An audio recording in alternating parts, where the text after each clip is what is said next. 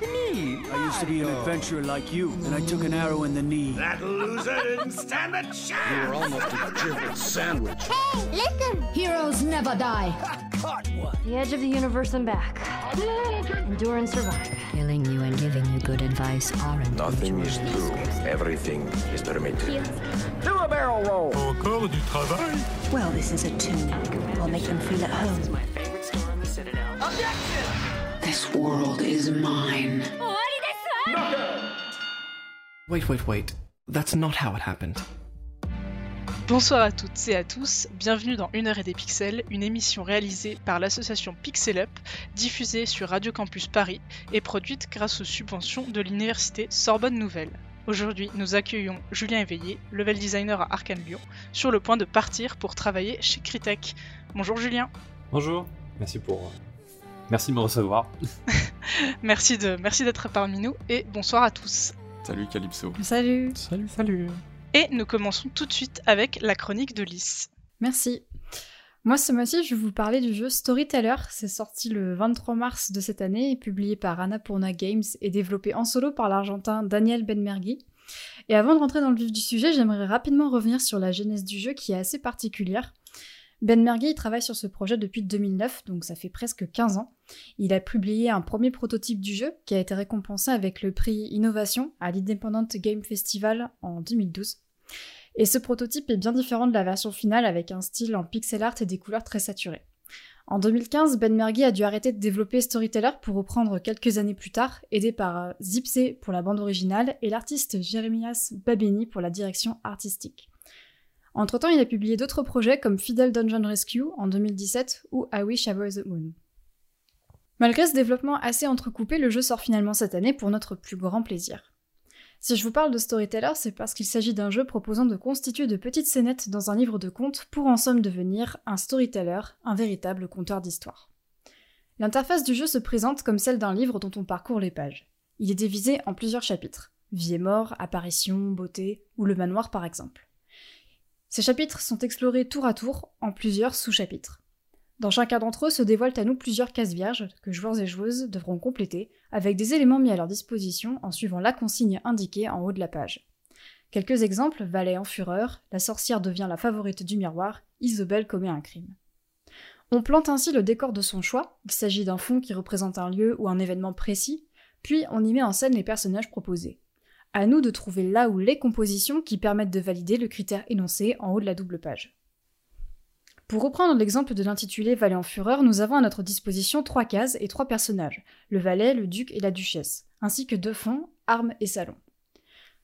La résolution consiste à placer sur la première case le valet qui prend l'arme, puis sur les deux restantes, le valet qui tue dans le salon, le duc et la duchesse, sachant qu'on ne peut pas mettre plus de deux personnages par case. Si on change l'ordre des cases, le duc ou la duchesse survit, voire les deux. Si on essaie de faire prendre l'arme au duc ou à la duchesse, il ne se passera rien. Le duc regarde l'arme avec passion et la duchesse semble en être effrayée. La complexité de cette orchestration augmente au fur et à mesure, avec notamment le nombre de cases qui passe de 3 au début du jeu à 8 en fin de livre. Storyteller propose ici une mécanique de fiction interactive très efficace et pertinente, on s'amuse, on est surpris, le jeu nous laisse libre d'essayer, de combiner, de retenter et d'alterner les éléments dans les cases. Car en effet, toutes les possibilités sont prises en compte quand on place les composants sur le papier et on peut avoir de bonnes surprises en tentant des combinaisons particulières. Sans parler des feedbacks visuels et sonores qui sont très satisfaisants et participent grandement au plaisir de jouer. On peut placer un dragon devant un loup-garou pour le vaincre, mais si on place un homme, le loup-garou n'en fera qu'une bouchée et on se retrouve avec un morceau de cadavre dans la case. Les éléments déposés dans les cases prennent vie différemment suivant le contexte. Par exemple, si on place un fantôme à côté d'un personnage qu'il ne connaissait pas, la personne aura peur du fantôme, mais le fantôme, lui, ne fera rien.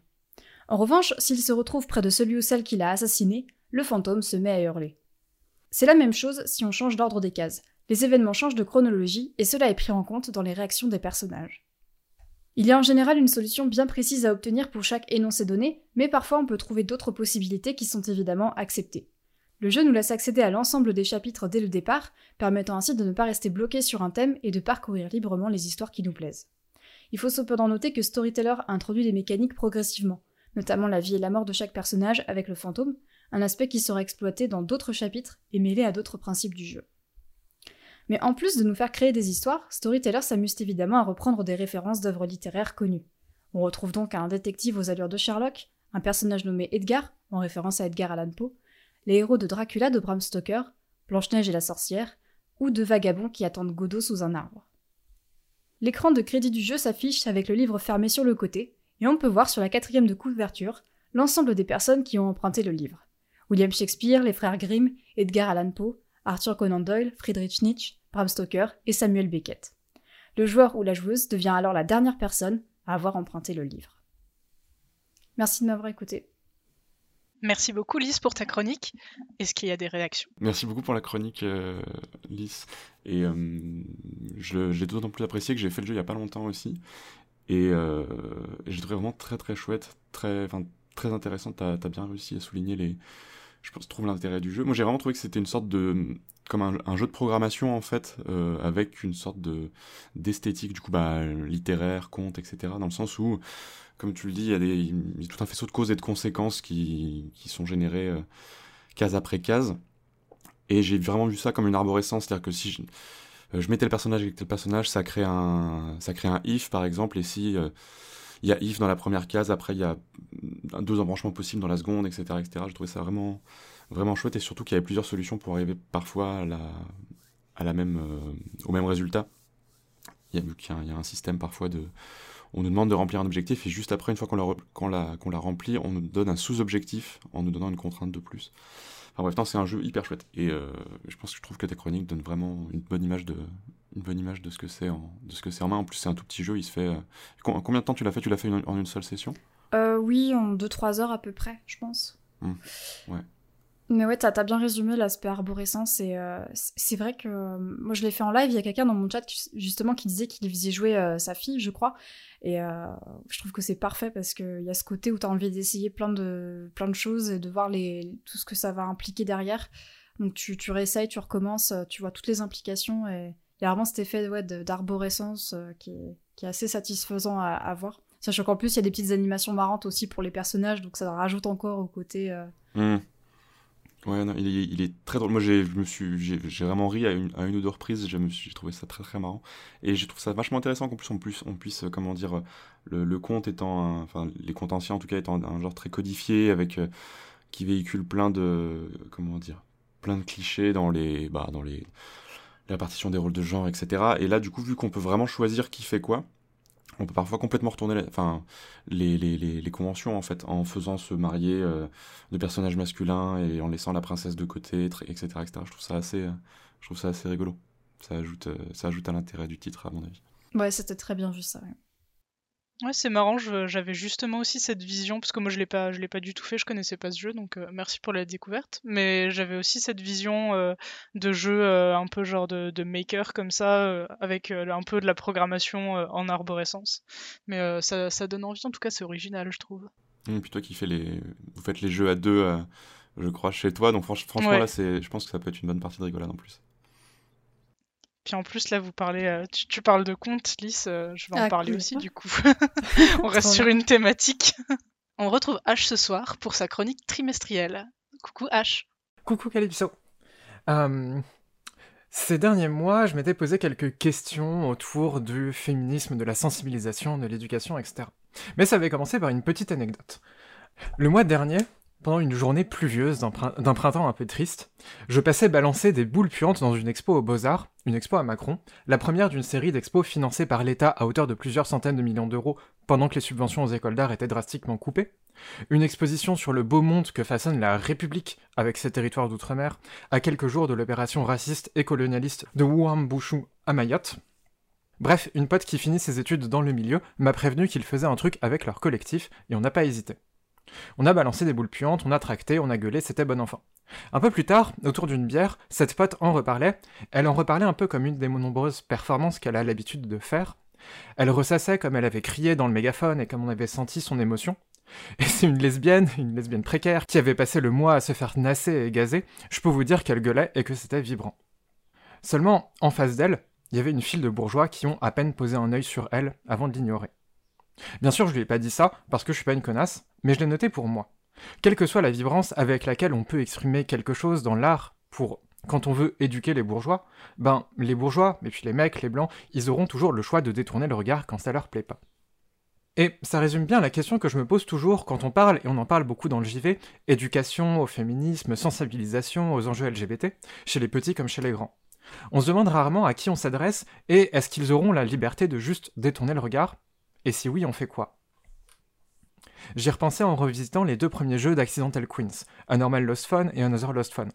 Les deux se voulant des jeux de sensibilisation et fournissant plein de ressources, respectivement, sur la transidentité et les relations abusives. Sauf que, intrinsèquement, si le second parlera d'abord à des victimes de relations abusives et leur mettra dans la main des outils précieux pour réaliser leur situation et en sortir, le premier, il parlera à des personnes trans, mais il s'adresse aussi beaucoup à des personnes cis pour les sensibiliser. Qu'est-ce qui nous garantit qu'ils nous écouteront? Est-ce qu'on est vraiment tourné vers le fait de prendre conscience entre nous et de se donner des moyens de se défendre contre la transphobie? Quand on parle d'éducation sans regarder derrière, je pense qu'on est toujours un peu tributaire des rapports de force qu'on a su établir dans le militantisme et qui ont créé ces outils euh, d'éducation. Bon, je passe un peu rapidement là-dessus parce que sinon Lazare va me dire que je suis trop longue. Je repensais à tout ça, surtout, en jouant à A Space for the Unbound. Dans le second acte du jeu, vous avez une histoire assez classique. Vous êtes confronté à un camarade de classe qui harcèle d'autres élèves.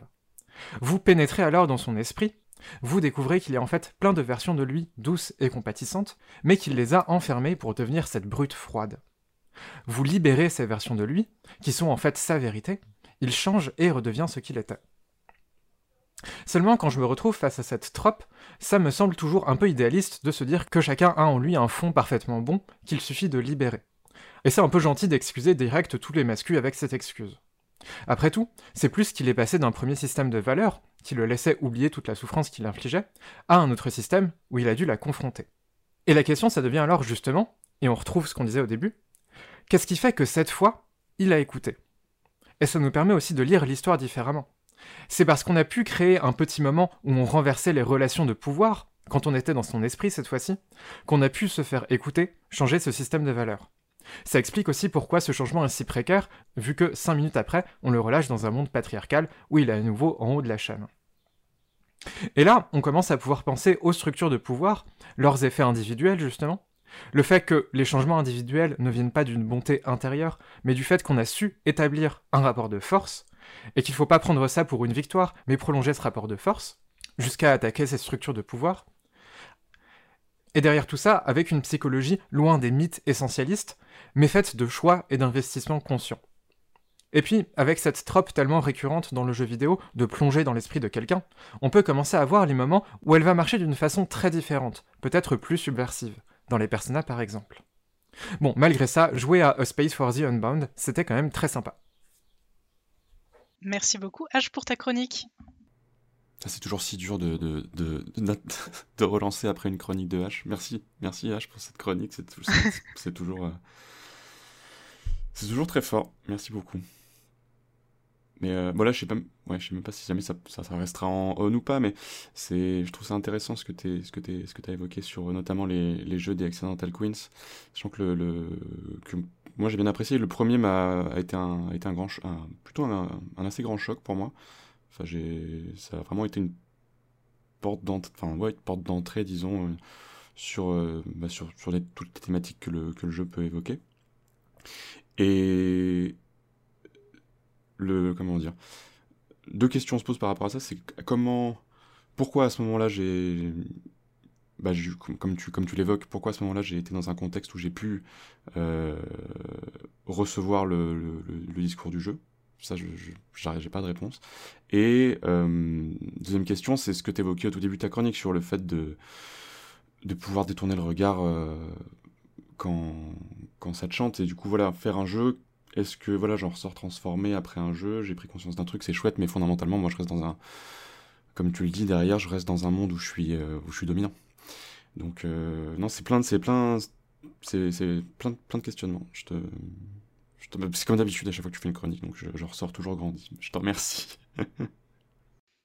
oui, c'est vrai que c'est plein de, questions que tu soulèves qui sont évidemment plus que pertinentes. Encore quand on voit les. Là récemment sur Twitter, la shitstorm sur euh, Samuel Etienne qui. Euh, enfin voilà, on connaît quoi. Hein. Il n'y a que des hommes pour parler du sexisme, bref. on va s'énerver un autre jour.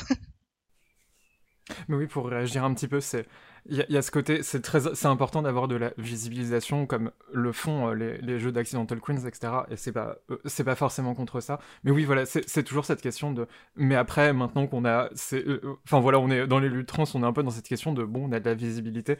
Euh, maintenant, il, il, faut commencer le, il faut commencer le combat, il faut commencer à se défendre sur plein de trucs euh, parce que ça, ça a plus clivé que, euh, que, simplement, que simplement nous donner une grande, la grande victoire qu'on aurait bien Enfin, la, la victoire facile avec des gros guillemets qu'on aurait pas voir. Donc, c'est de là que ça part un peu. Je donne la parole à Alex pour sa chronique. Coucou. Aujourd'hui, je vais vous parler d'un jeu français. C'est une première, je pense dans, mes chroniques, au moins de cette année et peut-être même de l'année dernière. Euh, je parler d'un jeu français, euh, donc Stray, premier jeu du studio montpellierin Blue 12. Euh, bon, je suis un peu salé, mais ça, vous commencez à avoir l'habitude. Alors, si vous suivez un peu l'actu JV, vous avez sans doute vu ou entendu parler de Stray, tant j'ai eu l'impression que le jeu était sur toutes les bouches lors de son annonce, puis à sa sortie en fin d'année dernière. Le concept, on incarne un chat qui se retrouve malgré lui au fond d'une ville souterraine, apparemment uniquement peuplé de robots. Où sont les humains? Pourquoi est-ce que personne ne semble pouvoir rejoindre l'extérieur? Que sont les Urks, cette espèce bizarre qui s'attaque à tout le monde? Tant de questions auxquelles vous aurez, ou pas, des réponses lors de votre périple. Parce que l'originalité de Stray s'arrête au fait qu'on incarne un félin. Et pour moi, c'est vraiment pas assez pour que le jeu vive à la hauteur de la hype et des avis dithyrambiques que j'ai pu en lire. Pourtant, Stray a gagné des prix, 8 pour être exact. Bon, ok, il y en a eu trois au Pégase, donc est-ce que ça compte vraiment? La question est ouverte. Mais le prix qui me surprend le plus, c'est celui remporté au Steam Awards, le prix du gameplay innovant. Reçu un télégramme de Steam, prix du gameplay innovant, remise demain, sentiment distingué. Cela ne veut rien dire. Parce que oui, ça ne veut rien dire gameplay innovant en 2023, quand 90% des titres qui se vendent par palette découlent d'un design à la Ubisoft, et où le reste est souvent complètement ignoré par la presse. Rien à voir, mais vous avez peut-être vu comment dernièrement une grosse partie du Twitch français découvre Outer Wilds. Tout ça après une vidéo de JVC qui arrive, avec plusieurs années de retard, prendre sa part du gâteau de la couverture du jeu indépendant. Bref, ce qui me bute, moi, avec ce Steam Awards, c'est que ce sont les utilisateurs qui votent. Alors je comprends pas. L'innovation de Stray, c'est qu'on joue au niveau du sol? On joue au niveau de vos attentes pour le médium? Enfin, vraiment, ça me rend fou. Si vous voulez de l'innovation et des idées un peu nouvelles, bah jouez à Storyteller, le jeu dont Lys vient de nous parler. Alors sinon, c'est pas un mauvais jeu, hein. les énigmes auraient pu juste être un peu plus poussées et le scénario euh, moins cousu de fil blanc, mais sinon, ça reste agréable à parcourir dans son ensemble. Donc si vous n'avez plus de jeux innovants, vous pouvez bien sûr foncer dessus. Et pour conclure, je reprendrai la phrase d'un bon copain la seule innovation de Stray, c'est de jouer un chat qui écoute ce qu'on lui dit. C'est tout pour moi ce mois-ci, et le mois prochain on parlera cinéma, et je vous jure que j'ai passé un meilleur moment devant le film dont je vous parlerai que devant Stray. Merci de m'avoir écouté. Alors il y a Jean qui a une réaction. Je te remercie déjà pour, euh, ta chronique qui m'a beaucoup amusé. Euh, merci Calypso. Euh, merci Alex pour, cette chronique. Alors j'ai, je l'ai trouvé très chouette aussi, même si j'ai pas forcément les, pas le même avis, parce que je, trouve pas le jeu incroyable non plus. Après, le fait qu'il ait eu des prix me gêne pas trop. En revanche, je suis très d'accord avec la, le point sur lequel tu as conclu, à savoir bah, ton pote qui t'a dit que la, la véritable innovation, c'est d'incarner un chat qui fait ce qu'on lui dit. Et en fait, c'est ça qui, moi, m'a gêné, entre guillemets, euh, avec le jeu. C'est un peu ça, c'est qu'en fait, tu... c'est chouette d'incarner un chat dans le sens où tu... Bah, tu, te balades un peu partout, tu grimpes un peu partout. C'est, en vrai, en vrai c'est, agréable parce que c'est parce que c'est rigolo. Mais derrière, oui, c'est vrai que tu dis, bon, le chat comprend absolument tout. Alors il y a une sorte de. Comment dire Ils intègrent à la diégèse le fait que voilà le, le, petit droïde qui nous accompagne, genre nous traduit des trucs, donc on comprend que lui. Enfin, le droïde comprend ce que disent les robots, mais on sait pas trop dans quelle langue lui il nous parle pour qu'on le comprenne. Bon, bah, c'est pas très grave. Mais après, derrière, c'est surtout quoi, voilà, on nous dit, ben, Valo grimpe tous les immeubles, réactive l'antenne, bien sûr, le chat, enfin, nous, du coup, on y va, mais on se dit, putain, le chat, mais c'est mort, jamais il ferait ça, quoi. C'est un peu, voilà, c'est un. C'est le. C'est ce côté un peu cohérence qu'imaginer, mais en même temps, voilà, enfin, je peux pas faire non plus le. comment dire, je trouve ça un petit peu. J'ai tendance à trouver relou les gens qui disent oui, mais ça on n'y croit pas parce qu'il y a ci, il y a ça dans les jeux. Du coup, ça m'énerve d'avoir moi-même ce point de vue sur un jeu. Quoi. Je, me, dis que je suis un peu. C'est un, un, peu idiot, quoi. Mais bref, voilà. Bah, du coup, c'est vrai que c'est pas très roleplay, quoi. Voilà, oui, euh, c'est un peu ça. En même temps, un jeu roleplay avec un chat, putain, on se ferait chier quand on passerait notre temps à griffer, griffer des trucs, par terre. Ça serait chiant. C'est pas ça la vie finalement. ouais, ouais, peut-être, ouais. Après, justement, autant, euh, autant nous, on voit pas ça. Enfin, oui, voilà, on a tellement l'habitude de, gameplay très varié que. euh, Enfin, de, gameplay radicalement différent d'un genre à l'autre que, on voit que c'est pas tellement un, un, break, mais est-ce qu'il n'y a pas d'un certain côté aussi. Même si, même si c'est pas un gameplay, euh, un gameplay ou une construction du jeu très original, genre, c'est aussi un point de vue sur un monde qui est, qui est très différent et c'est peut-être ça qui, qui s'exprimait dans le côté, euh, dans le côté euh, gameplay, euh, gameplay très différent vu que, vu que effectivement, bah, c'est pas des, enfin voilà, euh, c'est des, des Steam users, euh, c'est pas euh, le, le Stray ne, ne, ne visait pas forcément des, visait un public plus large que les hardcore joueurs de, joueuses de jeux indés euh, qui, qui savent que, enfin voilà, qui, savent toutes les variations, toutes les mille variations que peut avoir un, un jeu vidéo. Sachant qu'en plus, enfin, c'est vrai qu'il est au-delà de ça, dans sa, notamment dans sa. le côté, comment dire. La direction artistique du jeu est très chouette. Bon, alors, ils ont comme beaucoup de jeux qui, sont, qui, ont, un peu cette vibe. euh, il n'est pas vraiment cyberpunk, mais un peu, mais il y a toujours ce côté très orientalisant sur pas mal d'aspects.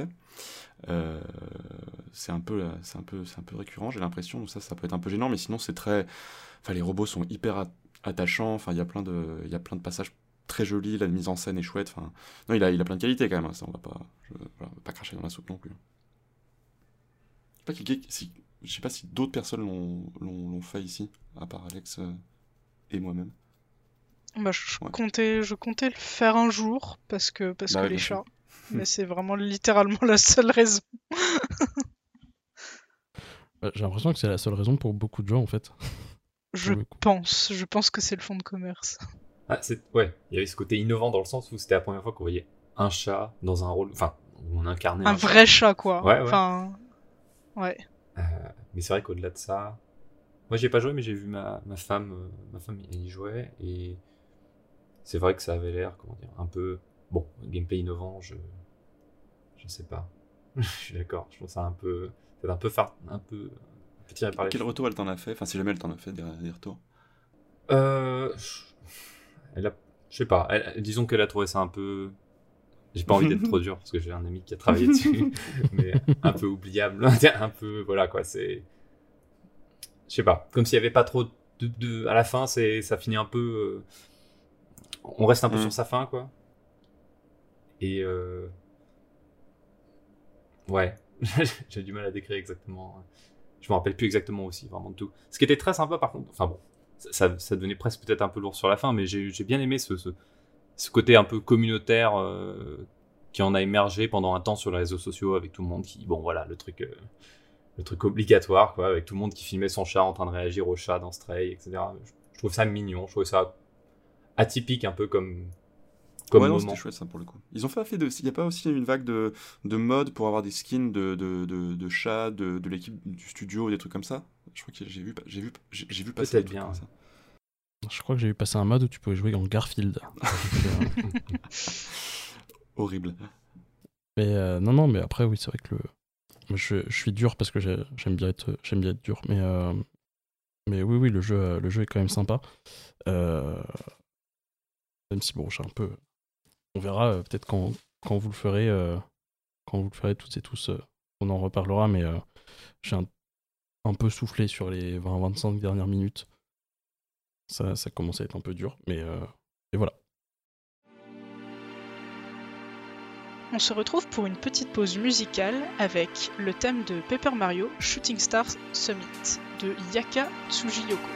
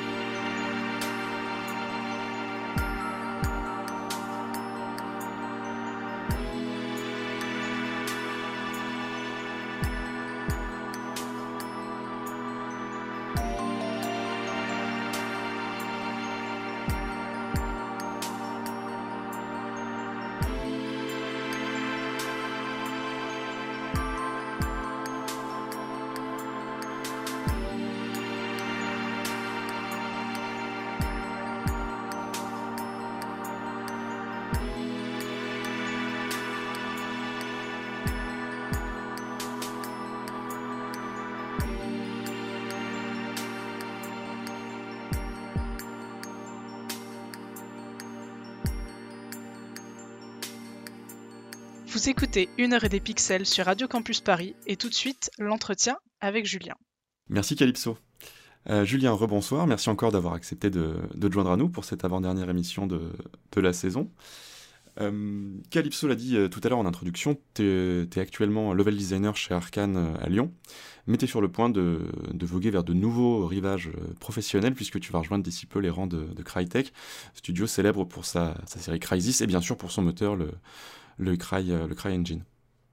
Alors déjà bravo, hein, félicitations pour, pour cette évolution. Euh, Est-ce que d'ailleurs tu, tu feras aussi du, du level design chez Cry, Crytek ou tu, tu, vas également changer de poste tu, Si jamais tu peux en parler, si jamais tu sais déjà? Toujours du level design, ouais. Ok d'accord, ça roule. Et euh, d'ailleurs bah, du coup en parlant de, de poste, de mission, etc., est-ce que pour commencer un petit peu le... pour, pour amorcer l'entretien le, amorcer et qu'on se constitue bien et constitue ton travail, est-ce que tu pourrais résumer ton parcours en en quelques mots, en quelques grands jalons pour retracer un peu les, les différents projets sur lesquels, euh, sur lesquels tu as bossé Ouais. Si tu veux bien. Ah, bien sûr. Alors, euh, je, suis... je suis arrivé à Lyon en 2012 euh, pour aller à l'école, Bellecour École, euh, et suivre une formation de game design. voilà, à l'époque. cette école, je l'ai quittée en 2015. J'ai fait un stage dans un petit studio qui s'appelait Studio Pango, qui faisait des jeux mobiles pour enfants pendant un été. Et ensuite, j'ai rejoint Arkane, euh, donc en 2015. Euh, j'ai bossé sur Dishonored 2 en tant que QA pendant à peu près un an. Mm -hmm. euh, et ensuite, je suis passé level designer du coup. Donc j'ai mon premier niveau, ça a été sur Dishonored Death of the Outsider, qui est un standalone de Dishonored 2. Mm -hmm. ensuite, on a enchaîné avec euh, Wolfenstein Youngblood, qui était une collaboration avec le studio Machine Games, qui avait euh, historiquement repris les Wolfenstein. Mm -hmm. Et finalement Deathloop, du coup, euh, sur, sur ces dernières années, là, et en ce moment, un nouveau projet, mais qui n'a pas encore été annoncé, du coup. Ça marche. Ça marche. Chez, tu dis collaboration avec euh, Machine Games, c'était ça vous avez été presta pour eux ou vraiment c'était euh, vous êtes crédité au même rang que enfin comment dire comment ça s'est passé Ils avaient besoin de renfort, du coup ils vous ont appelé ou vraiment c'était un projet commun au niveau de la, la création du titre, etc. C'était vraiment un projet commun. L'idée c'était Ok d'accord. Ouais ouais, c'était de faire un, un, jeu ensemble en fait. Euh, ok. Il y, y, avait des comment dire Il y avait déjà des atomes crochus un peu entre les deux studios. On est sur le même la même time zone. Ça ça joue aussi pas Mhm. mal pour la collaboration, Ouais. c'est pratique. Et euh, on avait envie de travailler ensemble en fait. Ok, ok, ok. Euh, du coup, maintenant qu'on a, a fait un peu le paysage de, tes projets, bien sûr, alors on, parlera, on va parler level design évidemment euh, pendant le pendant l'entretien. On finira avec euh, plusieurs questionnements autour de, de Deathloop, qui est le dernier projet qu'Arkane a, sorti, même si là Redfall, euh, arrive, est arrivé d'ailleurs. Maintenant qu'on a, parlé un petit peu de tout ça, commençons par un petit exercice de définition pour bien savoir de quoi on parle. Donc du coup, le level design. Le quand on en parle de, de, level design au sens large, qu'est-ce que ça englobe? Comment, comment on peut définir cette, euh, cette discipline, disons? Alors, le level design, c'est déjà ça dépend beaucoup en fonction des, des studios. Hein. Euh, le level design dans un très gros studio, ça va être euh, beaucoup plus spécifique que sur un tout petit studio où tu auras tendance à toucher un peu souvent à, au visuel aussi, Mhm. Euh, peut-être encore plus de, de... auras peut-être encore plus la main sur la narration, etc. Euh, dans, le cadre d'un studio comme Arkane, euh, on est, on a donc la charge de, concevoir un niveau de jeu, mais essentiellement dans son, son côté fonctionnel, euh, dans la partie aussi un peu narrative, mais très très en collaboration avec l'équipe de narration qui est là. Et donc, basiquement, c'est le level design, c'est concevoir un, environnement de jeu euh, basé sur toutes les mécaniques qui auront été euh, au préalable créées par les game designers. Euh, et voilà à peu près. Donc voilà, voilà, voilà, comment ça marche. Qu'en fait, le, le, le, level designer va être là pour mettre de manière cohérente et pour que pour rendre un, pour rendre intéressant un challenge ou une situation, va mettre bout à bout tout, toutes les mécaniques de jeu qui auront été conçues en, a, en, amont hmm. par les équipes okay. de game design. On compare souvent ça à la discipline de l'architecture. Est-ce que pour toi c'est, comment dire, c'est pas que c'est, autorisé, c'est entendable comme comparaison ou c'est, trop réducteur? Euh, alors c'est intéressant. Il y, a une, il y a une part de ça, c'est sûr. Euh, on a même, alors à Arkane typiquement, on a euh, des personnes qui ont été, euh, enfin qui, qui- qui ont un diplôme d'architecture euh, pour certaines. À ok. Dana Nightingale qui, qui euh, dont, Mhm, dont on ouais. entend un petit peu parler, euh, qui a fait le manoir mécanique dans Dishonored 2 notamment. Euh, elle a un diplôme d'architecture. Par contre, cependant, à, à Arkane, à Arkane spécifiquement, il y, a- il y avait un rôle un peu spécifique. Depuis, ils ont changé de nom, mais il y a les level ar- artistes qui avant étaient appelés level architectes et, qui du coup, eux, avaient la charge en binôme avec les level designers de, de s'assurer que genre l'ensemble architectural fasse sens, soit très crédible et, euh, et qui souffre pas de d'approximation. Voilà. Hmm. Ok. D'accord. Et euh, autre. euh, ok, donc je vois. Donc c'est ouais, pas uniquement le vraiment le disons le, le bâti, le matériel, mais il y a aussi tout ce qui peut être rencontre avec euh, avec les rencontres avec les PNJ, rencontres avec les, les, les éventuels ennemis, etc. Ça c'est ça relève Ouais. du boulot du level design. Ok. Tout à fait. Et l'autre bon, l'autre grosse notion qui va être au cœur de notre conversation, c'est la notion d'immersive sim, parce que c'est quelque chose qui est assez euh, répandu comme terme dans, le, disons, près du, du grand public, en tout cas du public de, joueurs et de joueuses qui, s'intéressent à, ce genre. Est-ce que, alors déjà, comment on peut le définir? Et ensuite, est-ce que c'est une notion qui est genre acceptée et même employée en interne euh, chez Arkane ou dans, le, champ de la création de jeux vidéo euh, en général, d'après toi? Ou c'est quelque chose que en interne on se dit non, ça, nous- ça nous, pardon, ça nous catégorise trop, euh, c'est quelque chose que laisse aux joueurs, aux journalistes, etc. Mais nous, on va, on va pas s'enfermer dans cette, notion. Alors, il y a des considérations marketing aussi qui rentrent en compte autour de ce terme Mm. parce que ça, il a tendance à être euh, euh, à, nous, à nous mettre dans un, comment dire, dans un carcan qui peut être un peu problématique par rapport au. Mm. euh, il y a cette notion de pureté dont on, on en parle souvent. euh, il y a cette notion de, de pureté de l'immersive sim telle qu'elle était euh, par le passé. Souvent, on, on- on parle des, des vieux jeux comme Ultima, comme les, les, les tout premiers Deus Ex, etc. Et à chaque fois, à chaque fois, il y aura quelqu'un pour trouver que le nouveau jeu Immersive Sim, euh, qu'il soit indé ou, ou plus gros euh, budget, euh, ne sera pas une vraie Immersive Sim comme on l'en faisait avant, etc. Mm. Donc c'est un, c'est, c'est un terme qui, qui est très, euh, très difficile à, à aborder et, et à... j'ai plus le mot. À définir Ouais, c'est c'est un terme qui est très difficile à définir. Mais on, voilà, ça ça reste une. c'est- Dans l'idée, c'est une philosophie voilà, de, conception de jeu qui, consiste à, laisser beaucoup de, ce qu'on appelle d'agency, donc d'autonomie et de, moyens. Et voilà, euh, on, laisse une grosse part aussi à l'expérimentation du joueur, euh, de sorte à ce que ce, qui, ce pour accomplir un élément euh, en particulier. Donc maintenant qu'on a défini ces, deux notions, Immersive Sim d'un côté et puis Level Design de l'autre, euh, j'ai envie de les mixer ensemble dans une seule et même question, en demandant ce qu'il y a de spécifique à faire du level design dans le cadre d'un Immersive Sim du coup.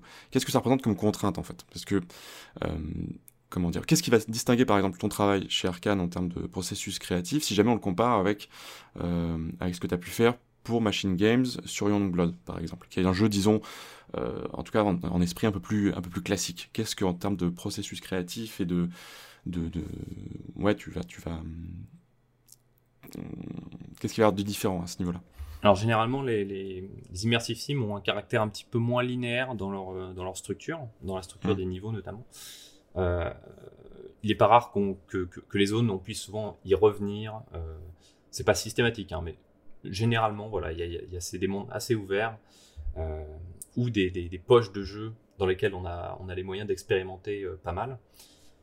Euh, ce qu'on trouve souvent dans les immersive sims, du coup, c'est une structure où on va pas aller d'un point A à un point B, mais on va aller d'un point A vers un point B, puis revenir au point A une fois qu'on aura accompli ce qu'on a accompli en gros. C'est pareil, c'est pas, pas forcément systématique, etc.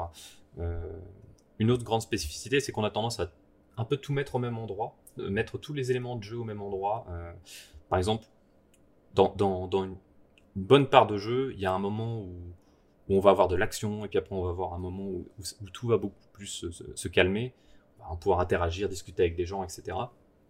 Les immersive sims, elles ont tendance à, tout paquer ensemble, de sorte à ce que tu, puisses te retrouver avec des personnages très importants, euh, que tu vas pouvoir, par exemple, tuer ou voilà.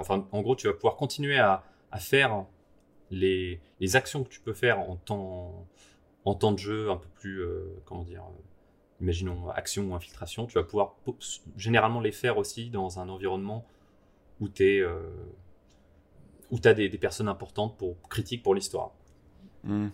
Après, une, sorte de une sorte de constance de une sorte de constance des, des règles du jeu en fait c'est à dire que si jamais tu peux faire ça à un endroit euh, il faut que tu puisses le faire partout partout quoi c'est un peu le exactement d'accord ok en fait il n'y a, pas de genre on t'enlève pas ta possibilité de gameplay à un moment clé en, se disant merde, là il va nous, le joueur va ou la joueuse va foutre le bordel, du coup euh, on l'empêche, je sais pas, de dégainer ou de faire des trucs comme ça. Ça à chaque fois on se dit bah non, euh, il peut, il ou elle peut tout faire tout le temps. C'est le principe. ouais. Alors on essaye vraiment par contre de le, comment dire. Des fois il n'y a pas le choix. Des fois, euh, typiquement il y a des personnages dans, dans Dishonored, on n'accepte pas que ces personnages meurent. Tu hmm. peux les tuer, tu vas avoir un game over dans ce cas-là, et voilà. Ça, sort vraiment hmm. trop de, de, soit de la diégèse, soit de ce qui est euh, considéré comme acceptable, etc. Euh, donc voilà, il y a toujours une part d'arbitraire aussi un petit peu, euh, parce qu'on veut quand même raconter des histoires, ce genre de choses, quoi. Donc, oui. donc faut trouver le bon équilibre, et, et parfois faut prendre un peu la main du joueur, mettre des, des cinématiques bloquantes, pour, pour, pour, aussi leur permettre de, de se poser, de, de, de comprendre, je sais pas, un, un, moment narratif ou quelque chose comme ça. Euh, voilà. Donc ça, par exemple, typiquement, ça peut déjà être vu comme des concessions sur euh, ce que peut être une immersive sim pure euh, dans, dans, son sens chimiquement pur, quoi.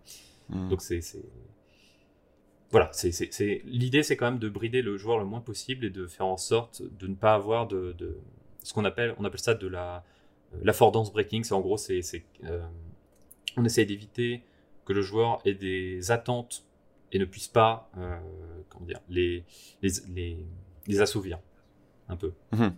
Si ça fait sens. Ah, J'entends. Et du coup, par rapport à. Comment dire euh, Toujours au design, euh, dans, le, cadre d'Immersive Sim, il y a, y a, quelque chose que je trouve récurrent, en tout cas chez Arkane, pour, avoir fait quasiment tous les, jeux d'Arkane. Euh, je ne saurais pas me prononcer chez les autres Immersive Sim, mais chez Arkane, euh, beaucoup, beaucoup d'outils sont donnés aux, joueurs euh, ou à la joueuse par le biais de gadgets ou surtout de pouvoirs. Et ces pouvoirs offrent souvent de nouvelles options de déplacement et donc du, coup de nouvelles options et de nouvelles façons d'appréhender l'espace du jeu. Et du coup, comment ça se passe Vu que tout l'art du level design, c'est, enfin, j'imagine, de, de bien gérer l'évolution de l'avatar dans l'espace du jeu.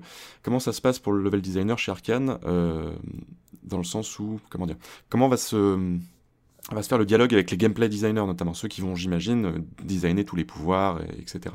On imagine que les deux équipes doivent pas mal dialoguer, puisque ça serait, moi j'imagine une situation par exemple où tout d'un coup euh, on implémente une nouvelle feature de gameplay hyper cool, mais qui en fait va ruiner tout le travail fait sur un niveau parce qu'elle permet de complètement casser euh, euh, ce qui avait été réfléchi en amont par les level designers. Comment est-ce que déjà, est-ce que ça a pu, est-ce que ça a pu t'arriver ou est-ce qu'il y a vraiment un workflow très précis là-dessus, ce qui fait que du coup on évite ce genre de petits désagréments? Alors il y a un workflow euh, théorique. Après, le jeu vidéo, c'est vraiment un, ça, fonctionne sur un, modèle itératif et, et, on n'y échappe du coup pas. L'idée, c'est que vraiment l'essentiel des, grandes mécaniques de jeu sont décidées tôt dans la production, euh, par la direction créative notamment et par les game designers, conjointement avec les game designers, conjointement aussi parfois avec les narrative designers ou les level designers. Euh, ce qui se passe, c'est qu'ensuite, on a tous ces outils qui nous sont donnés, on, sait avec quoi on va pouvoir travailler. Euh, et, les choses évoluent au fil du temps parce que, parce que les bâtiments vont devoir être d'une certaine hauteur pour telle ou telle raison. Il y a, il y a plein de raisons. Pour, il va falloir qu'on puisse bloquer le joueur pour pas qu'il puisse aller sur n'importe quel toit non plus, etc. Pour, pour, quand même pouvoir contenir un peu l'expérience, euh, faire en sorte que les joueurs puissent faire, euh, puissent pas faire n'importe quoi non plus. et ça, du coup, ça va demander beaucoup d'aller-retour avec les équipes de, de, conception des mécaniques. on, on, peut parfois se retrouver dans le cas où, par contre, un pouvoir va être va être augmenté par exemple en distance. Par exemple, imaginons le blink de Dishonored. Euh, il est arrivé que sa, sa, distance euh, évolue pendant la production. Et ça nécessite évidemment des ajustements après dans les niveaux pour faire en sorte que euh, d'étirer des, endroits qu'on voulait vraiment qui se jouent à pas grand chose en termes de, timing, de saut, etc. ou de, de, gestion du pouvoir. Hmm. Et euh, du coup, sur ce- cette place des pouvoirs, enfin, euh, comment dire, est-ce que ça, tu dis que tu pars du coup avec un, set de, de pouvoirs, ou en tout cas d'options de déplacement, euh, qui, qui, en tout cas sur le papier est censé être créé en amont. Du coup, est-ce que c'était déjà arrivé de créer des puzzles, des passages ou des situations spécifiquement avec, en- comment dire, pour l'usage de certains pouvoirs? Est-ce que tu, tu disais, bon tiens, tel pouvoir il est, il est vachement intéressant, j'ai envie d'essayer de lui trouver une utilité, du coup, je vais, tu avais ce, truc en tête, euh, tu dis, bah tiens, je vais créer euh, tel passage, tel, tel élément du décor euh, destructible pour. Enfin bref, sais- je sais pas comment ça peut se passer, mais en te disant, voilà, il faut, il faut rentabiliser un petit peu ce pouvoir-là, du coup, voilà, je vais faire un passage, disons, euh, je sais pas, pour infiltrer un bâtiment où ce pouvoir va être utile, et un autre passage où c'est, on va utiliser plutôt telle autre option. Est-ce que tu, ou c'est plutôt tu, tu crées de manière un petit peu empirique et puis derrière après tu disais ok là tiens euh, on pourra certainement utiliser telle option pour, euh, pour accéder à ça etc. Alors, il y a un peu de tout en fait. Il y a, y a une part d'empirique, c'est sûr. Mais il y a aussi parfois, tu vois, tu as une idée en effet, tu as un pouvoir, tu as envie de l'exploiter à fond. Et euh, tu as un endroit dans ton niveau où tu as envie de créer un endroit qui va pouvoir, euh, voilà, le, euh, qui va pouvoir aller un peu en profondeur avec, avec ce pouvoir-là. Et généralement, c'est pas mal de, de concevoir une zone comme ça. C'est-à-dire, tu vas pas juste bourrer l'ensemble des mécaniques de jeu qui sont, qui sont possibles dans un même endroit, parce que ça risque d'être euh, un peu indigeste ou, ou finalement de, de perdre un peu de, de caractère. Euh, pour donner du caractère à un, à un endroit ou à une séquence de jeu, c'est souvent pas mal de la, euh, comment dire, de la, de la- la restreindre à quelques manières de la gérer, avec, enfin, disons, avec un pouvoir qui va vraiment la rendre plus agréable ou plus, euh, plus challengeante. Et après, derrière, c'est l'idée, c'est d'ouvrir un peu les possibilités, faire en sorte qu'il y ait quand même des options alternatives, euh, mais qui soient pas forcément aussi visibles. Ou voilà, en, en gros, on essaie de, Mm. de, de, de parfois de parfois de pardon, parfois de favoriser une manière de faire, ce qu'on appelle le golden pass, quoi. donc un, un Mhm. chemin principal souvent assez assez balisé, etc. Et des euh, des méthodes alternatives qui sont parfois très euh, comment dire très discrètes, très planquées, ou euh, des trucs parfois un peu alambiqués où le joueur va devoir euh, justement euh, expérimenter différentes manières de, gérer la situation. Et parfois, ça, paraît, on, l'a parfois vu dans des vidéos marketing où ils disaient ouais les joueurs ils ont fait ça, on s'y attendait pas, etc. Et c'est vraiment quelque chose qui, arrive quoi. Il y, a, vraiment des moments où tu fais, tu fais playtester ton, niveau et et les joueurs vont penser à quelque chose auquel tu n'avais pas du tout pensé. C'est super intéressant. Et souvent tu peux essayer après derrière de le supporter pour rendre ça encore meilleur. Voilà. Et euh, avant qu'on. Alors, dernière question sur le, sur le level design, notamment chez Arkane, avant qu'on passe plus précisément à, à Deathloop. euh, Il y a. Comment dire euh, Chez Arkane, j'ai l'impression qu'il y a une sorte de. Enfin, le vocabulaire que j'ai employé n'est pas du tout bien sûr, hein, mais j'ai l'impression qu'il y a vraiment une sorte de level design très organique. C'est-à-dire que je sens pas le, travail du, de design derrière les, univers, les bâtiments, les lieux que je parcours chez, dans les jeux d'Arkane. Et je m'en suis d'autant plus rendu compte que dernièrement, j'ai fait deux jeux qui, où vraiment je lisais vraiment le design des niveaux, à savoir euh, The Division 2 et euh, le dernier euh, A Plague Tale. Où à chaque fois, dans chaque zone, j'arrivais, je me disais, ok, bon là, ça va, ok, c'est le moment de l'infiltration, donc euh, il y a les plages de hautes herbes bien définies où je peux me planquer, les petits murets, euh, les ennemis qu'on les leur, euh, leur pattern, etc., etc. Et Division 2, pareil, on arrive dans une zone, là, il y a que des, tu vois très bien, c'est des tonneaux, mais en fait, tu vois très bien que c'est juste des zones de protection avec un skin de tonneau, tu vois. Enfin bref. Et ça, jamais chez Arkane, je me suis dit, tiens, ça, c'est spécifiquement pensé pour que je fasse ça. Alors que j'imagine que si. Mais comment, du coup, on- j'ai l'impression on, ma- on maquille chez Arkane ce, ce côté-là. Comment c'est pensé? Est-ce que c'est ça, ça, ça vient de, de vous, level designer, j'imagine essentiellement, mais c'est que vous ou c'est beaucoup aussi en, en travail avec les artistes, avec les, avec les GD aussi? Comment, comment ça se passe? Est-ce que c'est conscient même ou c'est ce que juste vous êtes, ils sont vraiment très très bons chez Arkane? Comment, Non, comment fait- ça se passe? En fait, c'est tout. À mon avis, tu vois, ça re- recoupe un peu avec ce que je disais euh, tout à l'heure. C'est ce côté. On va un peu tout mettre au même endroit. On va souvent choisir de faire des niveaux dans des lieux de vie et on va essayer de les peupler de manière crédible en fait. Tant- enfin voilà, Mm. qu'on- on a l'impression que les gens ils vivent ici.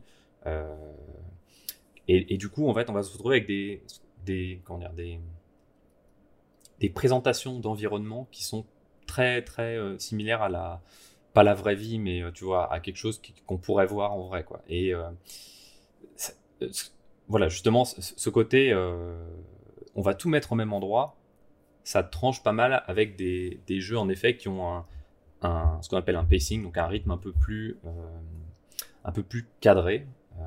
Il y, y, a aussi les jeux Naughty Dog, que je prends souvent en exemple, qui, qui font beaucoup ça quoi donc d'ailleurs Plague Tale c'est vraiment vraiment un enfant de, des jeux Naughty Dog mm.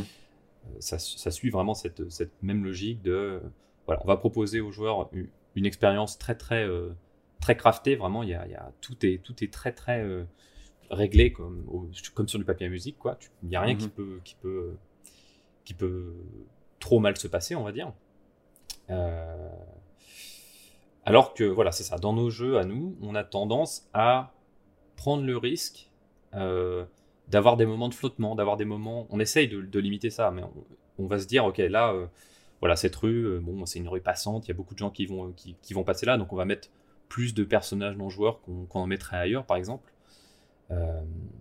Et, voilà, on va juste faire en sorte qu'après leur, ce qu'on appelle leur patrouille, quoi, euh, on va faire en sorte que voilà, ces, personnages non joueurs aient des patterns de mouvement que, le joueur puisse digérer et puisse, euh, gérer. Quoi. Euh, et ensuite, c'est un peu, ben, un peu advienne que pourra. Quoi. C'est-à-dire, voilà, voilà, comment, voilà, voilà ce qu'on te donne, joueur. Maintenant, comment tu vas, tu vas tripatouiller avec ça Est-ce que tu vas essayer de la jouer discrète, machin Et si ça se passe mal, ok, bon, on improvise, etc. Est-ce que tu vas directement foncer dans le tas? Est-ce que tu te dis oh non cette rue cette rue là justement elle est un peu trop un peu trop surchargée Je vais peut-être passer par une ruelle adjacente qui sera plus calme, etc. Et donc il y, a un côté ouais un peu organique justement euh, qui se crée. Euh, on va pas imposer un moment où on va dire là maintenant il y aura de l'action. Ou alors si on le mmh. fait c'est vraiment du fait du joueur parce que euh, le joueur a déclenché euh, une série d'événements qui ont mené à ça de manière naturelle entre guillemets. Hmm. Ah, je comprends. Mais en tout cas, c'est, moi, je trouve ça très enfin, assez agréable et surtout après, ça, sur certains jeux, ça saute vraiment aux yeux, qui bah voilà, a ce, ce, ce, design très rythmé, très où il y a vraiment voilà le, le calme, l'infiltration, la phase d'action, la phase de boss. À mon avis, je pense que c'est aussi euh, une question d'habitude en vrai. On, hmm. commence à être euh, un peu euh, un peu formé à ce genre de, de, jeu. Hmm. Les, les, jeux typiquement, ouais, c'est ça, très narratif à la Naughty Dog ou la même maintenant, God of War fait ça aussi. Enfin voilà, beaucoup de studios commencent à prendre cette formule-là parce que ça marche bien, ça crée des, des, des, moments, enfin des séquences de jeu souvent assez, assez fortes et t'en sors, euh, t'en ressors souvent un peu, euh, ouais, t'en ressors, je sais pas, je sais pas, je sais pas comment t'en ressors comment en fait, comment. Mais euh, bon, de toute façon, le temps, le temps, le temps file. Il faut qu'on passe, à, faut qu'on passe à la suite et on va. Non, mais non, mais t'excuses pas, c'est, c'est, passionnant. Euh, on va passer à des sloops du coup pour finir euh, cette, cette, dernière partie de l'entretien. Alors, pour introduire très rapidement des sloops, c'est un jeu un petit peu particulier puisque on incarne un personnage qui s'appelle Colt et qui est coincé dans une boucle temporelle, euh, condamné à revivre la même journée sur une île, euh, avec une foule de gens qui veulent à tout prix lui faire la peau. Et cette île est composée de quatre zones qu'on peut visiter à quatre moments de la journée, euh, le matin, le midi, l'après-midi et le, soir. Voilà, pour résumer en très très gros le, cadre général du jeu.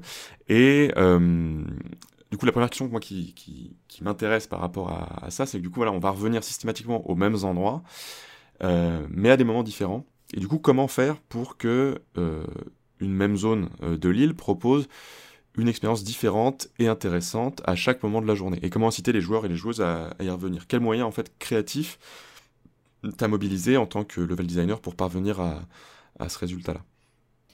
Alors, ce qui est intéressant, c'est que la première motivation à, à voir toutes, les, périodes d'une même, euh, map, euh, ça va d'abord être euh, l'histoire. En gros, ça va être la campagne de jeu où on va te demander d'aller, de retourner dans des endroits justement. et donc voilà, le joueur va être amené comme ça dans un premier temps à découvrir un peu les lieux et à différentes périodes de temps se rendre compte qu'il y a des choses qui changent et potentiellement du coup essayer d'aller voir un peu plus en détail, etc.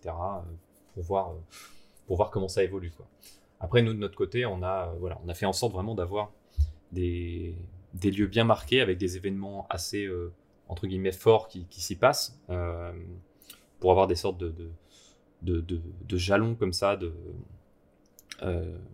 de séquences. Quoi. Typiquement, dans, mon niveau, il y a un, grand concert Euh, et ce concert, du coup, ce qui est pas mal, c'est qu'on a pu l'étaler un peu sur toute la journée. Donc le matin, on peut voir, il y a des camions qui commencent à apporter un peu de matériel euh, pour, euh, pour le, construire. Euh, vers midi, ils sont en train d'installer la scène, etc. L'après-midi, il y a le, concert qui bat son plein et tout. Et, euh, et le soir, c'est c'est un peu le, voilà, la déconfiture du truc. tu commences un peu à se, à se, à se casser la tronche et tout. Et il n'y a plus que quelques personnes très alcoolisées qui se baladent dans le coin. Quoi.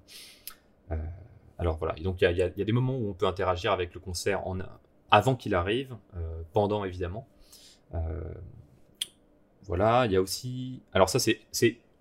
C'est pas que cosmétique, mais c'est quand même voilà, plutôt un truc euh, très... qui va pas forcément t'apporter beaucoup de, bénéfices gameplay, on va dire, en tant que joueur. Par contre, il y a, y, a, parfois des petits trucs comme pas très loin de, ce fameux concert, justement, il y a, y a un tunnel, un tunnel qui est à peine ouvert, en fait, dans lequel on peut pas passer. Euh, et il y a deux personnes, le matin, qui piochent pour essayer de d'ouvrir ce, tunnel justement et de passer de passer à travers pour récupérer quelque chose. Voilà on sait pas trop quoi. Et, euh, et ce que j'ai voulu faire avec ça c'était avoir une séquence où justement le joueur n'est pas censé tuer les personnes en fait. Très naturellement dans un jeu comme, comme dans un jeu comme des Floop où le, le gun feel est un peu plus agréable, euh, on va avoir tendance à, tirer un peu sur tout ce qui bouge, etc. Euh, et du coup, c'était intéressant, je pense, d'avoir ce, ce, moment où, euh, si tu as tué euh, ces gens-là qui étaient en train d'utiliser des, pioches pour, euh, pour euh, fendre le mur, tu pourras jamais voir le fruit de leur, de leur travail, en fait. Et tu pourras jamais voir ce trou ouvert parce que tu les auras tués le matin. Et si tu les laisses en vie, ou si t'es pas allé dans le niveau le matin, et que tu reviens plus tard dans la journée, euh, le trou sera ouvert et donc tu pourras voir le tunnel et y accéder. Euh, donc il y, y, y, a des choses comme ça. Il y en a un autre exemple dans une map faite par euh, des collègues qui, euh, avec un guitariste euh, qui, qui, joue de la guitare en fait et toute la journée il joue. Et mmh. le matin très tôt, il joue très mal. Et plus tu avances dans la journée, si tu retournes le voir et que tu l'as pas tué, il jouera de mieux en mieux quoi. Et, et, et le soir, il jouera super bien. Voilà, donc c'est ce genre de petits moments, en fait, de petits mmh. éléments comme ça qu'on qu qu'on a mis en place. Et derrière, l'idée, c'était vraiment de, compter sur euh, aussi le, la curiosité des joueurs euh, à revenir voir ça, parce qu'on leur impose rien en fait. Il y a des moments évidemment qui sont, dire, obligatoires pour avancer dans l'histoire, mais il y a énormément de petits moments comme ça en fait qui sont juste là et si on tombe dessus, on peut s'y intéresser ou pas. Voilà, il n'y a pas a pas d'obligation, mais ça permet d'habiller le monde en fait. Mmh. Du coup, oui, c'est l'intérêt, c'est de semer des indices, du coup, bah, sur le début de la journée, par exemple, pour du coup euh, inciter à, enfin comment dire, que la joueuse ou le joueur commence à faire des projections sur ah bah tiens, ça veut dire qu'il va y avoir quelque chose euh, à telle heure ou à telle heure, et du coup, euh, du coup revenir à ce moment-là, quoi. C'est soit semer des, ouais, laisser des petites traces pour, ouais, okay. Et du coup, et ça c'est pour le côté incitation, et du coup, en termes de d'expérimentation du, du, niveau. Comment faire pour qu'elle soit, euh, d'un point de vue de, sa construction par exemple, de sa, géographie, parfois il y, a des, changements, il faut aussi les justifier. Comment, ça se passait à ce niveau-là en se disant, tiens, on peut pas forcément révolutionner tout le niveau et lâcher une bombe entre le matin et l'après-midi pour, faire du village un champ de bataille par exemple. Mais euh, comment, ça se, décidait ces changements un petit peu de, layout, etc. Euh, ben, euh, ça se décidait de manière euh, un peu organique. Enfin, disons qu'on on se retrouvait pour en parler et euh, euh, je suis pas sûr d'avoir très bien compris ta question, mais pardon. Vas-y, non, vas non je vais la refaire. En fait, là, c'est le niveau de l'incitation à revenir au comment dire. Le, le, fait de laisser des traces, du coup, de, pour, pour inciter à revenir l'après-midi ou le soir, euh, ça, ça, voilà, ça incite à revisiter les niveaux. Mais du coup, il, les niveaux sont pas censés, enfin, sont pas, n'ont pas forcément la même géographie, ni les mêmes, euh, ni les mêmes, euh, comment dire. La façon d'expérimenter le niveau va aussi varier d'une période à une autre. Euh, ouais, complètement, ouais. En, en, changeant des éléments de géographie, etc. Tout à fait. Alors, j'ai l'impression on n'a pas trop changé justement les éléments de géographie en tant que tels, c'est-à-dire que les, les, environnements sont pas, euh, ils sont pas, comment dire, bouleversés d'une période à l'autre, euh, à part quelques, ex quelques exceptions euh, bien spécifiques. Euh, typiquement, il y, y, a un niveau de jeu, euh, toute, toute, une map en fait, qui, si on, si on se plante en gros pendant une infiltration, pendant une mission principale, cette map peut exploser complètement. elle, est, elle est nuke, elle n'existe plus. pour tout le reste de la journée. Et si on va dans le reste, si on va dans, les autres niveaux du jeu, on peut voir la, cette, ce, pan de map exploser complètement. Mais mm. c'est ouais, alors c'est le seul exemple radical comme ça qu'il y a. Il y en a d'autres des plus petits, celui-là dont tu voulais parler, je sais pas si. Ouais, non, c'est ça, le fait de, rendre accessible ou au contraire de fermer des, des, des, zones suivant l'heure de, suivant l'heure de la journée, je trouvais ça, je trouvais ça intéressant, euh, je trouvais ça intéressant aussi. J'aimais bien. En tout cas, moi, à l'expérience, j'ai trouvé ça chouette de me dire qu'il fallait que je calcule mon coût pour pouvoir accéder à tel ou tel endroit euh, à tel ou tel moment. Je trouvais ça, je trouvais ça chouette. Ouais, typiquement. C'est peut-être, je vais peut-être plutôt prendre cet exemple-là. Hmm. Euh, je pense voir duquel tu parles. Il y a un, il y a un workshop euh, dans, dans un niveau.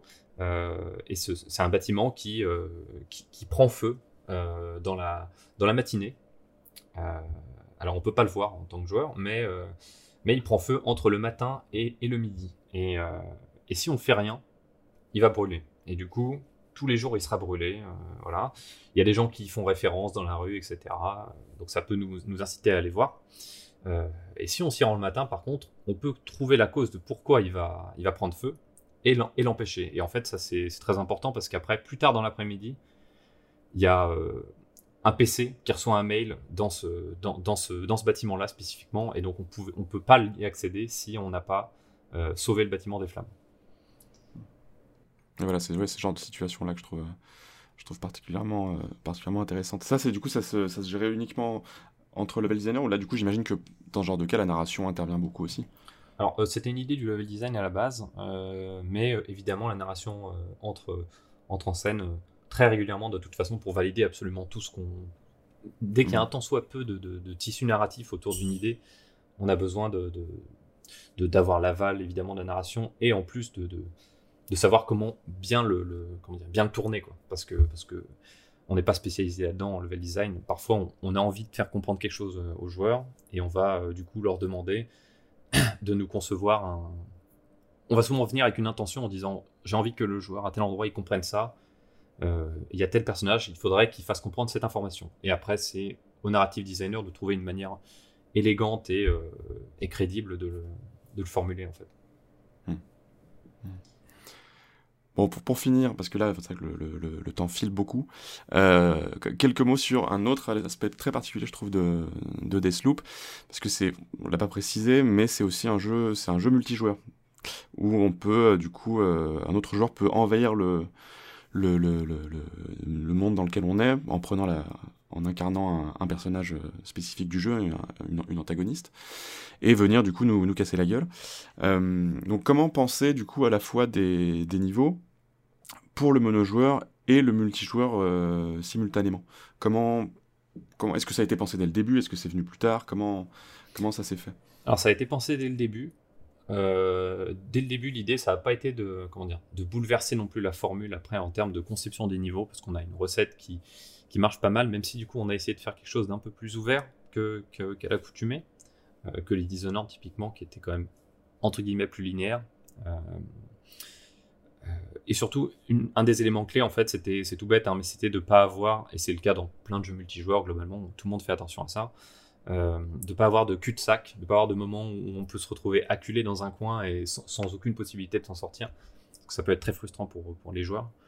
Euh, donc, euh, donc c'était une des choses auxquelles il fallait faire attention. Il y a aussi eu des petits, euh, des petits ajustements à faire parce que avant, comme on, comme on avait un, comment dire, un gameplay qui était toujours solo par le passé, la caméra première personne, elle, elle est un peu trompeuse sur les vraies proportions des personnages. donc quand on est accroupi derrière une, une couverture, dans Dishonored, typiquement, on a l'impression qu'on est vraiment caché euh, même si en réalité, si on prenait la perspective de quelqu'un d'autre dans le niveau, en fait, on l'est pas du tout. Quoi. Mais ça marche quand même. Euh, sauf que du coup, là, avec du multijoueur, il fallait qu'on soit vraiment caché. Euh, donc, on a dû relever certaines, certaines couvertures, histoire que, que ça fonctionne même en multijoueur, par exemple. C'est le genre de, petites, de petites choses qui ont dû être ajustées aussi.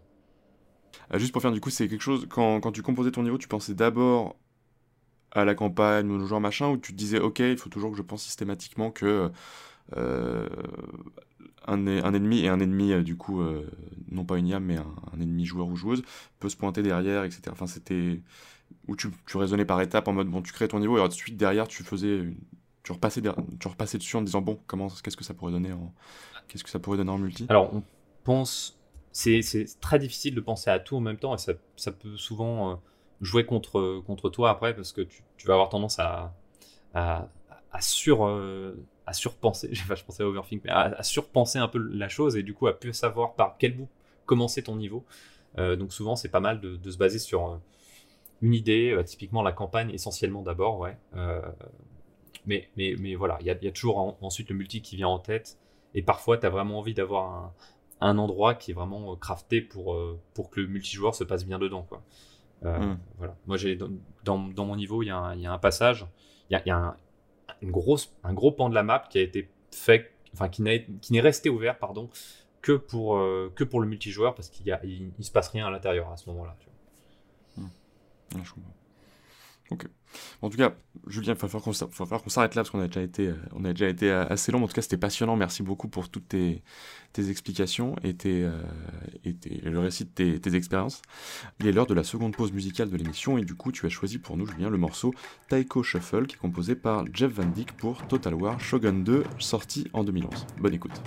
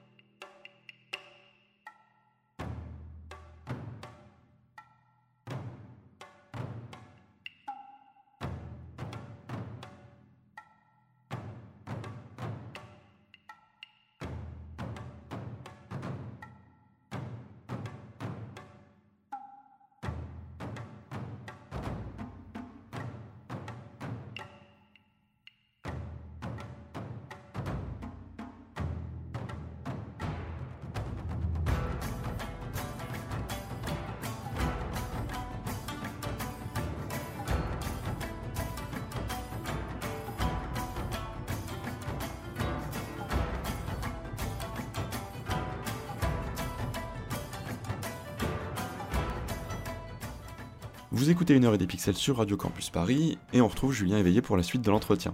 Julien, je voudrais te dire que je suis euh, surpris, si ce n'est un peu déçu, de ce choix de musique parce que je pensais vraiment, mais certainement un petit peu naïvement, euh, que tu allais nous proposer une musique de Pathologique 2, euh, qui est un jeu pour lequel tu fais, disons, un, un intense lobbying sur, sur Twitter. On pourra peut-être en reparler juste après. mais alors du coup, pourquoi, pourquoi ce morceau de, de Shogun 2 Alors, en vrai, j'aurais pu en choisir beaucoup d'autres. C'est juste le premier qui m'est venu en tête. Je me suis dit, allez, je vais mettre ça. Euh... j'ai beaucoup de, de, de, comment dire euh, J'ai pas mal de d'amour pour euh, cette série de jeux. Et voilà, c'est la première chose qui m'est venue. Sinon, je, sinon, je vous aurais calé une musique de, de Metal Gear. et et Pathologic a pas des musiques, comment dire, elles sont un peu effacées ces musiques. J'aurais peut-être aussi pu mettre une musique, c'est vrai, de Disco Elysium parce qu'elles sont trop bien. Euh... Mais ouais, non, Pathologic, c'est pas les musiques qui sont, c'est pas les musiques qui brillent. Merci beaucoup à notre invité euh, pour euh, cette très riche, ce très riche entretien. Et je vais prendre tout de suite la suite des événements avec The Wolf Among Us. Vous le saviez peut-être déjà, mais les contes que l'on découvre enfant sont souvent bien moins mignons et niais dans leur version originelle. Fable, une série de comics sur toutes ces histoires et légendes, s'en est emparée pour conter de nouvelles histoires plus contemporaines et tout aussi glauques. C'est de cet univers que découle le célèbre jeu The Wolf Among Us par Telltale, sorti dix ans plus tôt. Il s'agit donc de personnages de contes, d'histoires, de légendes vivant dans notre monde. Elles vivent en petites communautés, camouflées aux yeux des humains, avec leur propre organisation politique et donc leurs propres enjeux. Avec l'arrivée du deuxième opus l'année prochaine, on l'espère, j'ai eu plaisir à rejouer à ce point and click. Il s'illustre au travers d'un gameplay sommaire permettant de laisser toute la place à une histoire sordide réalisée à la manière d'un film noir. Des couleurs flashy, souvent arborées durant les années 80, contrastent avec l'insalubrité des rues et de la thématique de base, à savoir l'oppression sous toutes ses formes. Nous menons l'enquête aux côtés de Bigby, aussi connu sous le nom du grand méchant loup, shérif du quartier. On retrouve toutes sortes de personnages de folklore, et un lot d'aristocrates est évidemment venu s'installer, parfois avec toute leur richesse, au sein de beaux appartements, retrouvant un semblant de leur vie de château d'antan. Toutefois, La Belle et la Bête, par exemple, illustrant bien cette catégorie, commencent à arriver au bout de leur richesse et doivent goûter à une vie moins chère, moins confortable. Même elles seront forcées à aller chercher des petits boulots pour subvenir à leur vie luxueuse, en nous disant littéralement qu'elles aspirent à un confort de vie différent d'une autre. Pourtant, nous résidons dans le même immeuble, réputé pour être celui des riches, mais nous avons le plus petit des appartements. Nous aurons l'occasion de visiter celui d'autres résidents, et déjà là, une hiérarchie s'impose. Évidemment, Bigby n'est pas le plus à plaindre, certains sont bien plus précaires, notamment les personnages ne bénéficiant pas d'une forme naturellement humanoïde. Contraints de prendre du glamour, un sortilège leur permettant de se métamorphoser en être humain, cela va s'ajouter au coût de la vie. Nous ne sommes pas sans savoir qu'à New York, durant les années 80, le capitalisme est déjà bien en vogue. Ces métamorphoses sont donc coûteuses et pas à la portée de tous, pourtant nécessaires à leur vie en communauté. Plusieurs personnages feront ainsi la réflexion de l'inaccessibilité à cette magie, mais aussi d'un refus de renoncer à leur apparence.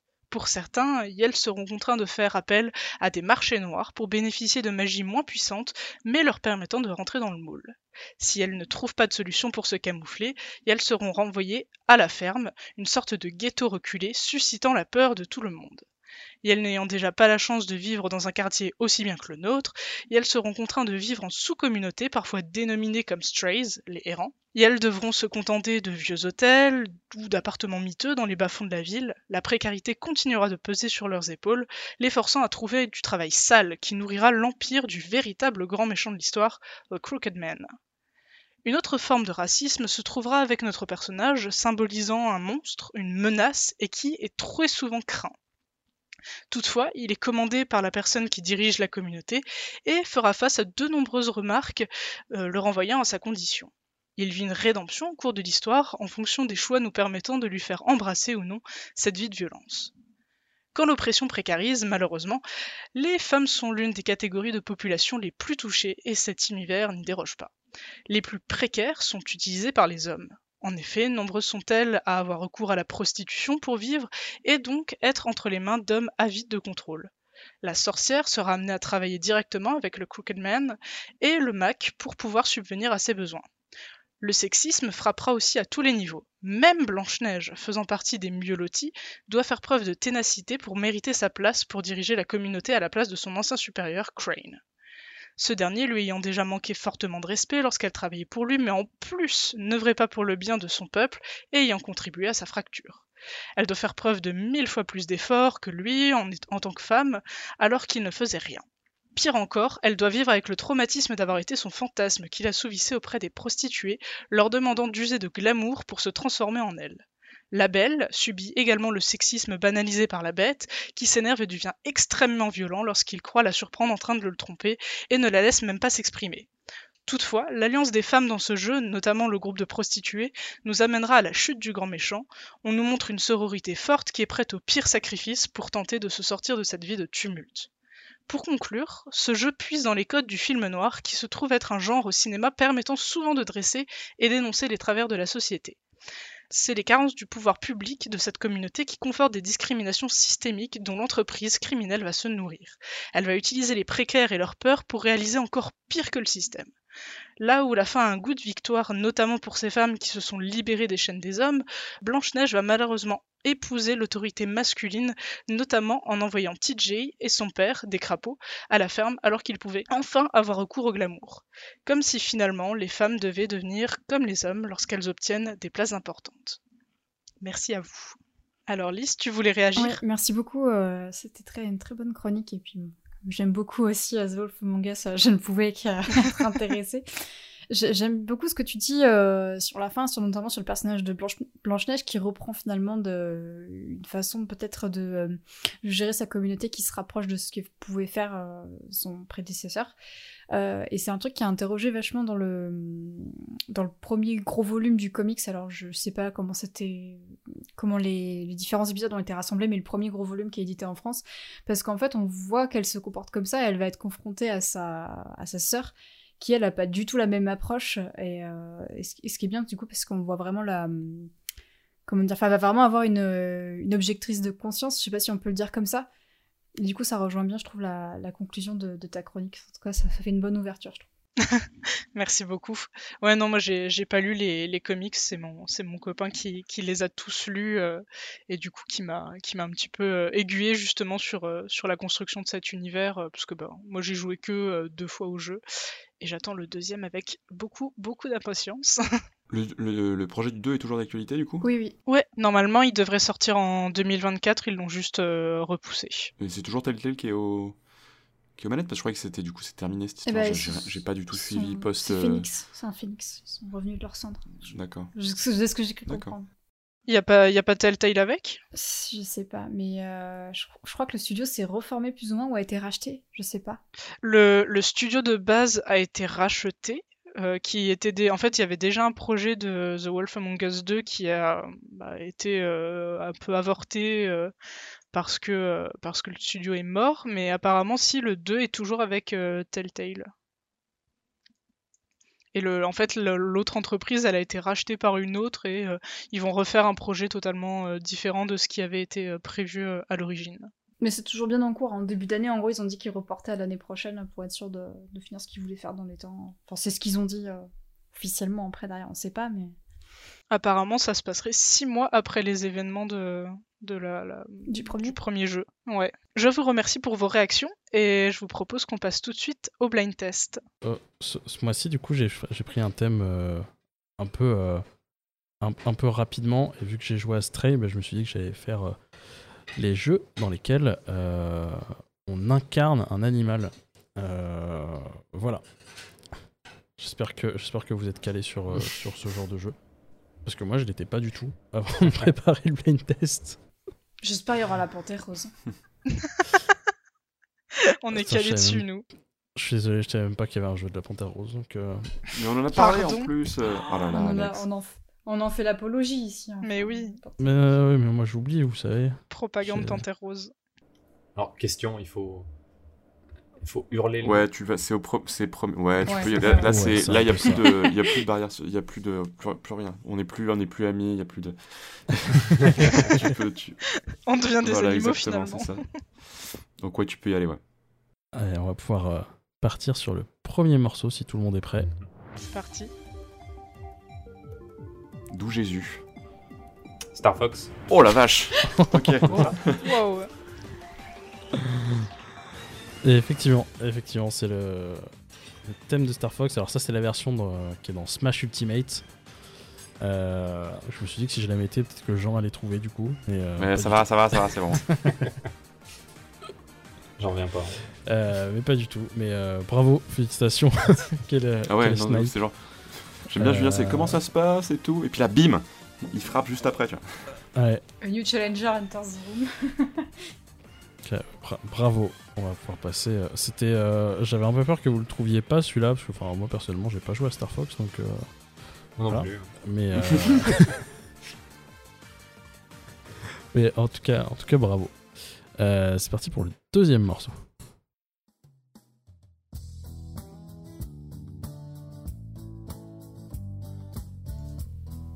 C'est un jeu avec un chien, ça, hein J'avoue que c'est une vibe de jeu avec un chien.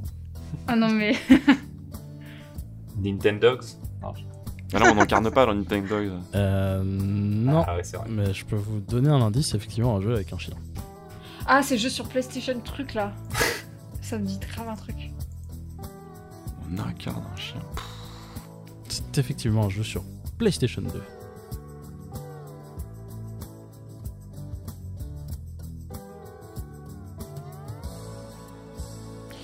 Donnerai bien l'année de sortie, mais je l'ai pas noté. Donc, euh, Ah non, là, genre, moi j'aurais pas perso. Mais en fait, je, je- je sais comment je connais. Je suis sûre que je l'ai déjà fait dans un autre blind test ce jeu. Vas-y, dis le titre. c'est Dog's Life. Oui.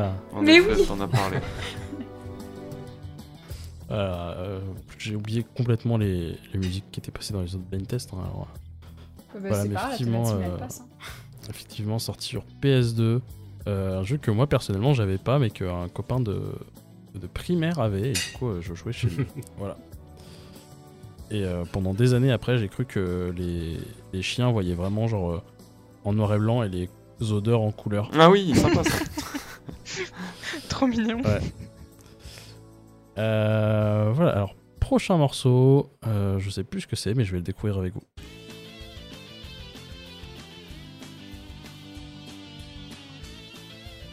Ah oui, ça c'est un peu, euh, c'est un peu tricky, c'est-à-dire qu'on ne joue pas un animal, mais on peut jouer un animal. C'est un jeu de combat du coup, non? Allô? Euh, non, je pense que c'est un de mes jeux, euh, un de mes jeux favoris. Euh, Bon, un Final, Fan- un Final Fantasy donc. Et euh... euh, non, mais euh, indice, c'est japonais quand même.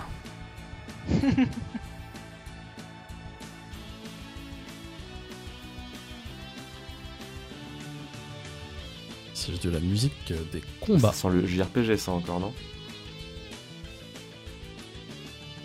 C'est pas Nilo Kuni? Ah. Ah, Ah, c'est malin, pourtant, comme non. réponse. Non, non, mais, euh, mais c'est pas loin. Euh, malheureusement, on arrive sur la, sur la fin du temps, euh, du temps réglementaire. Euh, C'était Tales of Vesperia. Tales of, d'accord. Euh, voilà, où du coup on peut, euh, on peut incarner, en tout cas en combat, et euh, sur la map, euh, le chien du héros, qui s'appelle Repeat. Euh, voilà, c'est un, un peu plus dur que ce que je pensais en fait ce blind test, dis donc. Et ce qui est bien, c'est que je sais vraiment plus du tout quels sont les deux derniers morceaux, mais c'est pas grave. On y va?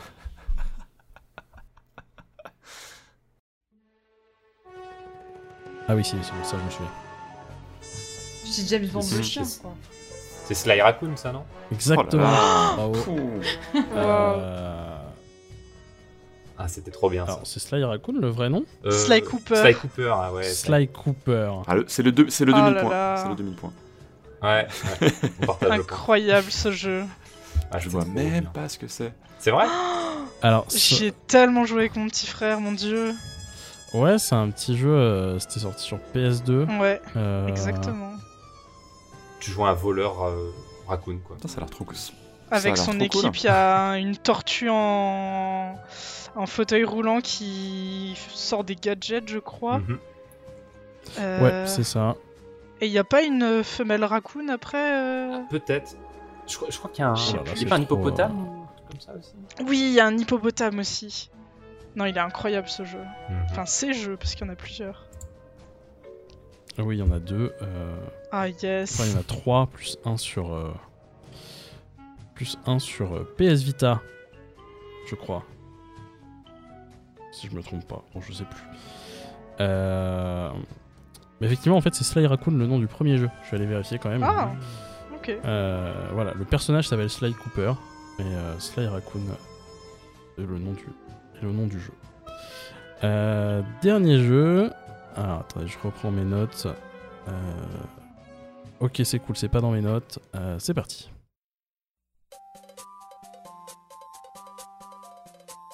Ah oui, si, c'est bon. Alors ça, je vais pas vous demander la série, je vais vous demander le jeu exact. Euh, trop dur, c'est le thème des chocobos, mais alors euh, il y en a 15 000. Les, pardon Les chocobos de Final Fantasy. Ah bah voilà, ça y est. Oh, C'est bon. ça- c'est pour ça que je rigole. On y est, ça y est, on y est. Chocobo Racing Pardon Un Chocobo Racing Non Euh. Non. Non, un autre jeu où on a Chocobo. Racing, ça existe. Ouais. Le Chocobo GP, genre. Mon dieu. Ah, il y en avait pas un sur Nintendo DS. Pour être honnête, je savais même pas que Je ça crois qu'il y avait un existait, jeu ça. Nintendo DS de Chocobo qui était sorti, Euh, je le voulais trop, je me rappelle. Final Fantasy Fables Chocobo Tales. Exactement. Moi, j'ai un peu triché, mais bon. J'étais, Ouais, complètement Chocobo triché. Nintendo DS. Euh, euh, mais oui, effectivement, c'était euh, c'était Chocobo Tales. Euh, c'était un peu le. euh, c'était un peu le, le truc compliqué parce qu'effectivement, des jeux Final Fantasy, il y en a à peu près euh, 36. Euh, en tout cas, euh, bravo. Euh, bravo l'équipe parce que c'est Julien qui a tout gagné. Ouais. Euh, Bien vu. Félicitations. C'est c'est quand même rare que ça soit un invité qui gagne, euh, qui gagne le blind test. Ah, je sais pas. Je- en fait, je me suis dit, il va y avoir Sly Cooper, mais est-ce que je vais me rappeler de la musique? Ah. Et en fait, si, on reconnaît bien les trucs jazzy un peu. Enfin, les... Ouais, il y a une petite ambiance. euh, En vrai, j'avais hésité entre Sly Cooper et le jeu euh, euh, Black Sad. Ah.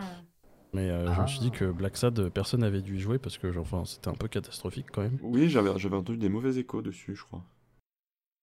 Enfin, moi, je l'ai acheté sur Switch. Ah merde, j'ai je l'ai aussi. J'ai jamais lancé, Voilà. j'ai lu les BD, mais j'ai pas Aïe, aïe, aïe. Enfin, il est, le, le jeu, euh, le jeu a l'air cool, hein, c'est juste qu'il est très très mal optimisé. Et du coup, c'est très souvent euh, juste, juste injouable, ce qui est dommage. Euh, Voilà, c'est le même studio qui va nous faire euh, un jeu Totally Spice, donc euh, bon. Euh, super, et bah bravo, euh, bravo Julien, bravo pour, euh, pour cette victoire. Félicitations. Euh, haut la main. Euh, qui qui s'occupe Du coup, c'est toi, Calypso, qui s'occupera du blind test le mois prochain? Il me semble. Il me semble que c'est moi qui prendrai le blind test le, le mois prochain. Je sais pas encore sur quoi je vais le faire. Ce sera la surprise. Très bien, j'ai hâte. Vous avez écouté Une heure et des pixels, une émission réalisée par l'association Pixel Up, diffusée sur Radio Campus Paris et produite grâce aux subventions de l'université Sorbonne Nouvelle. Nous remercions Julien Éveillé, le level designer qui nous a prêté cette superbe interview. Nous nous quittons sur le thème de Driver 3 par Marc Cana.